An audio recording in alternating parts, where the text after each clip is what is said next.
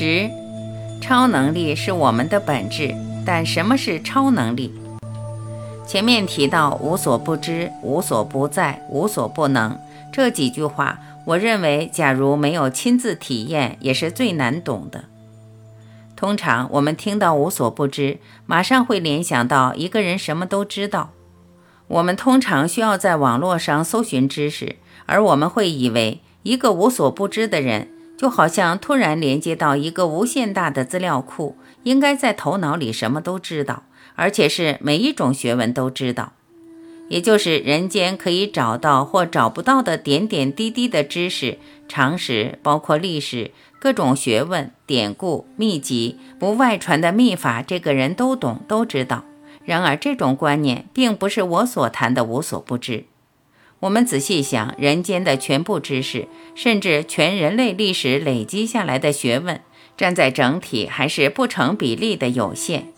五官再怎么觉察，再加上头脑整合起来的排列组合和种种变化，我们体会得到的全部，还是落在一种物质的层面。我才会这么形容：再多的知识，站在一体或整体来看，其实占不到兆分之一。就是那么的渺小，再有学问，再怎么钻研，也摸不到整体的边。透过知识，我们不光没办法解答生命的问题，更不用谈解脱。知识本身是我们的束缚，带给我们数不完的不需要的分心，成为我们跳不出来的陷阱。无所不知，也只是清楚体会到这几句话，清楚的明白。人间的知识再精彩、再吸引人，没有一点值得让自己投入，而值得为他受束缚。无所不知是一个人轻轻松松选择否定人间全部知识的重要性，知道没有一项对整体可能有绝对的代表性。无所不知是选择无限而非局限，住在永恒而非生死，选择无私而非念想。拥抱智慧而非知识，活出在觉乐而非烦恼和痛心，而且这个选择是不费力的选择，是随时已经轻松注定的，跟这个身心或小我选择不选择没有关系。我指的选择，最多也只是活出自己的本质，也就是无所不知。但是讲到无所不知，最奇妙的是。我们回到这个人间，面对任何知识，自然会发现对任何知识的看法已经跟一般的理解完全不同。我们自然会引发新的诠释，带出一个超乎原本领域范围的新鲜蓝图。这种诠释本身会为周边带来一种深度，是一般人想不到、体会不到的，反而会让一般人注意到。不光如此，活出无所不知，一个人最多只是让心流带出新的诠释，也就同时带来一种安定或平静的力量。这种力量自然可以扩散到周边，让其他的人感到舒畅或得到共鸣。无所不在也是如此，倒不是一个人突然每一个地方都在。我们讲每个地方都在，指的是这个人间或宇宙的每一个角落。这本身又是我们头脑用空间的观念在运作，在局限自己。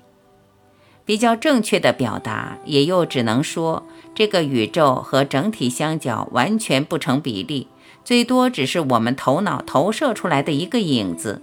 每一个角落本身还是受到制约，还是反映一个锁链。然而无所不在，是活出无限大，活出无限小。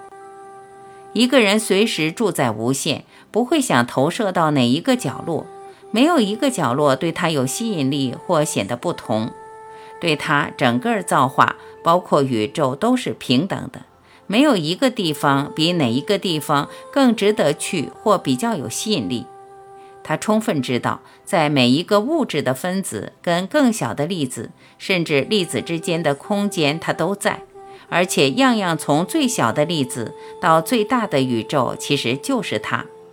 整个造化从来没有跟它分开过，就是它。那么接下来有什么地方值得去、值得来？无所不能也是如此。我们一般讲到无所不能，马上会想到超自然、超能力的特异功能。也就这样子，我们过去可能被迷惑，甚至还误导自己或别人。这里所谓的误导，也就是误以为人类可以得到的无所不能，是在物质层面的变化，像是化生出物质，有特别的疗愈能力，有强大的人格魅力，操控别人的影响力，可以算命、改运。为人消灾解厄，或是有天使或天堂的身份、使命或功能等等，这些都不是我在这里所要讲的无所不能。无所不能，最多只是清楚而彻底体会这个肉体不是我们真正的自己。这个世界，我们这一生看到、可以体会到的一切，都反映不出我们真正的自己，一切都没有什么代表性。我们真正的自己，透过无所不能，最多只是空或是觉。我们轻松选择住在觉，定在空，其实含着生命最高或全部的潜能。它什么都可以显化出来，包括一个完整的宇宙，再加上数不清的其他宇宙。既然有这种本事，我们反而可以轻轻松松选择什么都不要，无论什么显化的本事都放下。最多做一个平常人，甚至连这个身体和做一个平常人的观念都可以放下。这一来，还有什么东西会吸引我们？还有什么力量或能力值得让我们注意？更不用讲显化。虽然这么说，其实无所不能的领悟所带来的生命场，假如还可以这么表达，本身是无限大的。它的威力，我们一般人想不到。然而，用威力来描述也不正确，最多只能用在觉乐来描述它。仔细观察人类的历史，我们也自然体会到演化的方向其实是颠倒的。我在静坐称为反向的演化，指的是过去几千年来人类的发展，好像都跳不出少数几位大圣人的手掌心，他们已经活出人类最高的价值——爱。喜悦、宁静、平等、自由，这些价值也自然变成后人最高的追求。即使再过几千几万年，这些价值还是人类整体的指南针。我们都没有想到，大圣人所讲的爱、喜悦、宁静、平等、自由，其实就是我们的本质。我们倒不需要汲汲营营去找自己本来就有的。假如我们还是要找，不光是一生又一生的耽误下去，到最后也只会发现是找不到的。这些特质既是我们生出来本来就有的权利，而且就是你我必然的命运。我这里讲的无所不在、无所不知、无所不能，跟现在人间一般的理解可能又完全相反。可惜的是，一般人会讲究或追求神通和其他特异的本领，自然以为那些才是最高的追求目标，也就这样子又耽误了一生。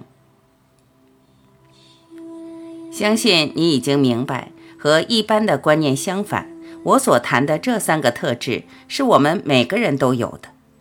我们还没有出生前就有，我们走了还是有。无所不在，无所不知，无所不能，是我们最根本、最不费力的本性。最多只是在等着我们活出它们，让我们彻底完成人类的演化。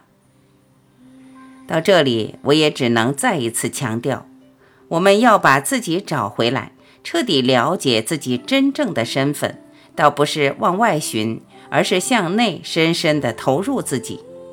这一点可能跟大家想的又是相反。回到无梦的深睡，其实我们每一天晚上在睡觉中，只要无私，已经活出无所不在、无所不知、无所不能，只是我们不知道。无梦的深睡中，我们没有念头，自然活在无私的状态。我才有资格讲，每个人每一天晚上都可以不费力活出来。但是，只要有梦或睡醒了，我们又回到头脑的世界，从没有制约落到制约，从无限回到有限，从永恒落入生死，从在觉乐掉到烦恼和痛苦。